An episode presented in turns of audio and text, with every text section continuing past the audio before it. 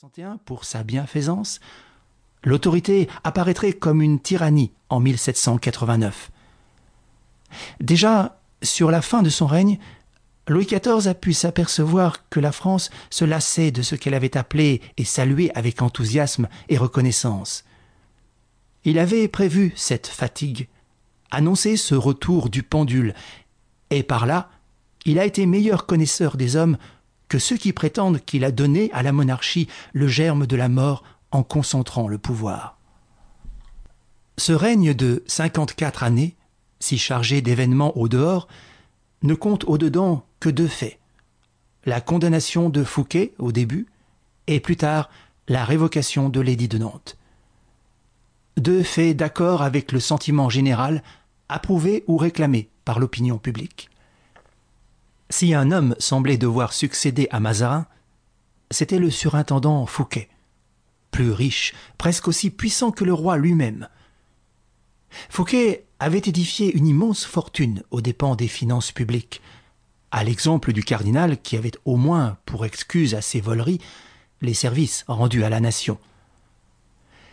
Louis XIV, au lendemain de la mort de Mazarin, avait pris lui-même la direction des affaires, travaillant avec ses ministres, ne déléguant son autorité à aucun d'eux.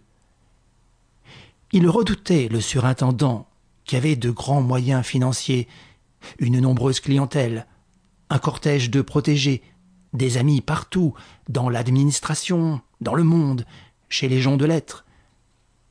De plus, Fouquet, selon une habitude qui remontait au temps des guerres civiles, avait acquis à Belle-Île un refuge, une place forte d'où il pouvait, en cas de disgrâce et de malheur, tenir tête au gouvernement. C'est ce dangereux personnage politique, aspirant au rang de Premier ministre, que le roi voulut renverser. Ce serait le signe qu'il n'y aurait plus ni maire du palais, ni grand vizir, et que nul n'aurait licence de s'enrichir à la faveur du désordre et aux frais de l'État. La dissimulation et la ruse avec lesquelles Louis XIV procéda avant d'arrêter le surintendant montre qu'il le craignait et qu'il n'était pas sûr de réussir. Fouquet brisait plus facilement qu'on avait cru la chute acclamée par la France de cette puissance d'argent qui aspirait à la puissance politique. L'exemple fut retentissant et salutaire. Rien désormais ne s'opposa plus à Louis XIV. Vingt-cinq ans plus tard, le même courant conduisait poussait à la révocation de l'édit de Nantes. On ne saurait séparer cette affaire des autres affaires religieuses du même temps.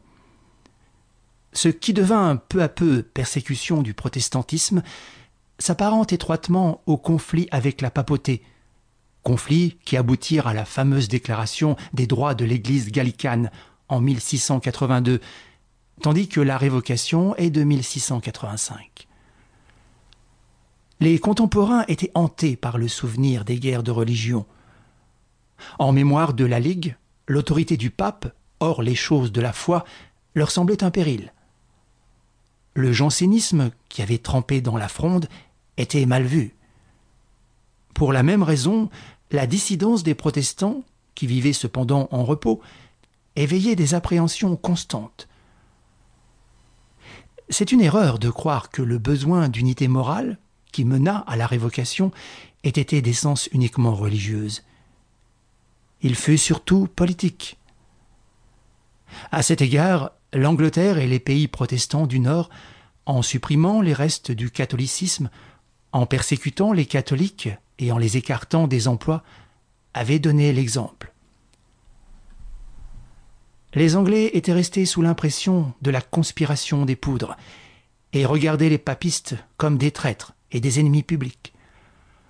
Pour les Français, le protestantisme représentait, avec le mauvais souvenir de l'État dans l'État et du siège de La Rochelle, une possibilité de retour aux guerres civiles et aux révolutions.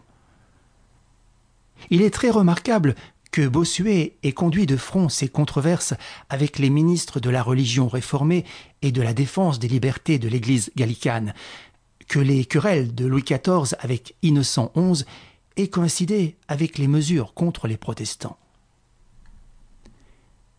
C'est par des conversions qu'on s'était flatté d'abord de les ramener.